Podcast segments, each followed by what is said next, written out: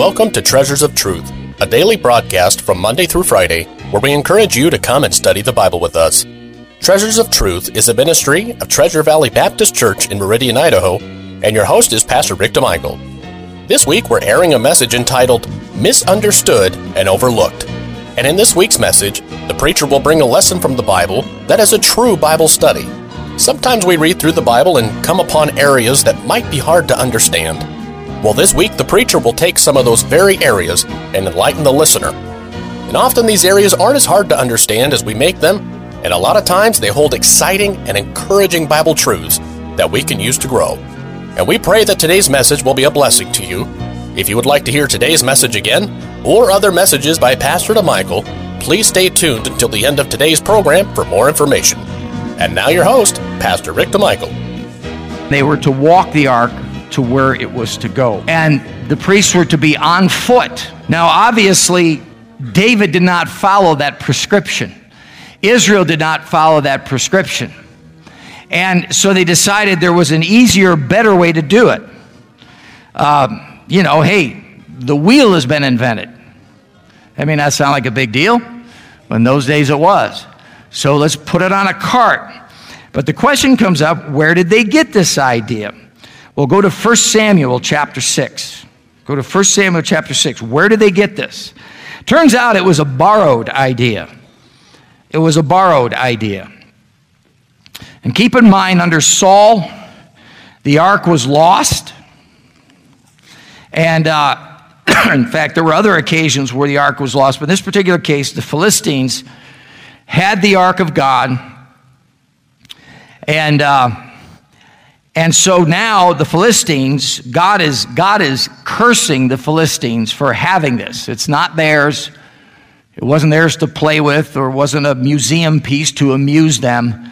It was to go back to where it belonged. And so God is plaguing them as a result of having this. The Philistines figured out, they, they go to their shamans, they go to their priests, they go to their holy men and said, look, what do, what do we do? How, how, do we, how do we do this? What do we do to get rid of this thing? And uh, how, how, are, how are we going to handle this situation? And uh, so they are warned here in verse 6 Wherefore then do you harden your hearts, as the Egyptians and Pharaoh hardened their hearts? When he had wrought wonderfully among them, did they not let the people go and departed? Now, therefore, verse 7 make a new cart, not just any cart, but a new cart. And uh, so it's sanctified to do this, it's a new one.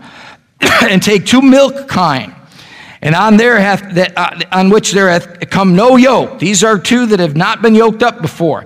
So there's a there's a sort of religious tone to this, a sense of sanctification. And tie the kine to the cart, and bring their calves home from them. Uh, then take the ark of the Lord and lay it upon the cart, and put the jewels of gold which he returned him for a trespass offering in a coffer by the side there and send it away that it may go.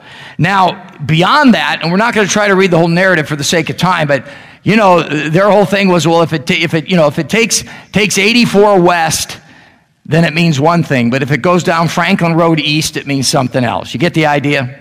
If we were to read the rest of the narrative, it's, it's sort of a superstition here. And they're trying to figure out, you know, this was this really God plaguing us, or was it just chance? but either way, we're not taking any chances. Let's just get rid of this thing. We'll put it on a sanctified cart with sanctified oxen, and uh, you know we'll we'll just we'll just we'll watch where it goes, and then we'll find out you know sort of what the tea leaves say. This is how they're thinking. All right, so the ark makes it back. Now, where did they get the idea for ox cart religion? They got it from the Philistines. They got it from the Philistines. And they were not supposed to be carrying the ark this way. And what seems like a severe judgment for God to kill Uzzah for touching the ark, consider this. The ark was to be covered. The ark was to be borne by the priests on the staves. There was a certain sacredness to holy things.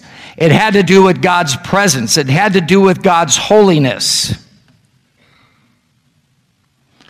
And if God let this go, it was going to go from bad to worse, to where instead of one man dying for this conglomerate error, there would be thousands that would die for their lack of respect for the things of God. Another example of this would be Moses smiting the rock the second time. The Lord said to Moses, the second, first time, smite the rock, water comes out. Second time, God says, speak to the rock. You know what that is? That's a picture of Christ. Christ comes the first time. He's, he's our rock. Amen? And he is smitten. Crucifixion. Second time, you speak to the rock because the second time he comes, nobody's going to smite him. He will be the smiting stone of the book of Daniel, and he will destroy the, the, the forces of the Antichrist that have come up against Israel at the Battle of Armageddon, folks. And what did Moses do in his anger? He, in his anger toward the people, because he had been provoked, he said, Must I fetch you water out of this rock? I, by the way, it wasn't him. And he smote the rock in anger. He broke the type, he broke the picture, he disobeyed the Lord, and for that, he didn't get to go into the promised land. Oh, by the way, the water came out. See, people say, well, it really doesn't matter how we do the Lord's work, just as long as we get the right results. Moses did the wrong thing, and the water still came out. God, in His mercy, still gave the people water. But Moses was chastened and that he never got to go into the promised land.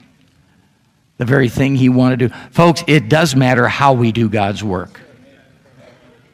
Well, you know, it, it really doesn't matter. I mean, if, if, if we're living in times where you just got to be a little cooler to get people to kind of go along with it, and let's just be cool. And now the world's telling us how to do church. The pattern of worship is no longer dictated by the scripture, but it's dictated by Barna polls religious polls that, that find out how the unchurched guy wants it so we can get him in. The, un, the unchurched guy wants a, a, a beer and a cigarette and pornography if he could get it in church.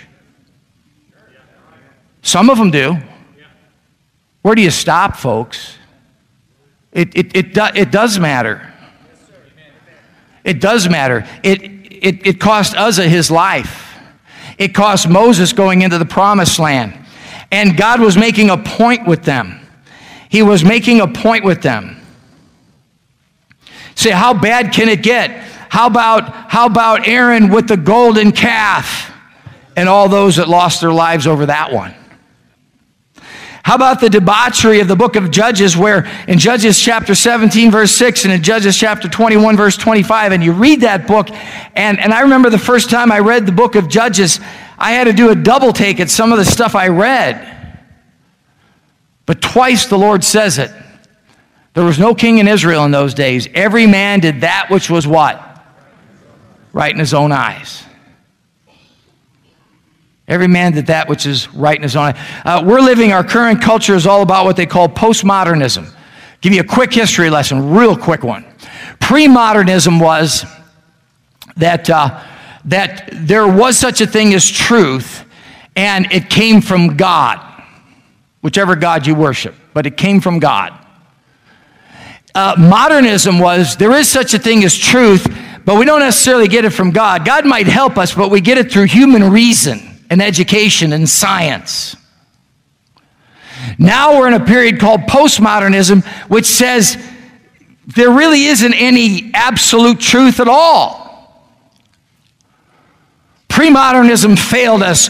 Uh, modernism failed us, gave us all these wars and pollution and all these terrible things. And so now we've got postmodernism, which you make your own truth.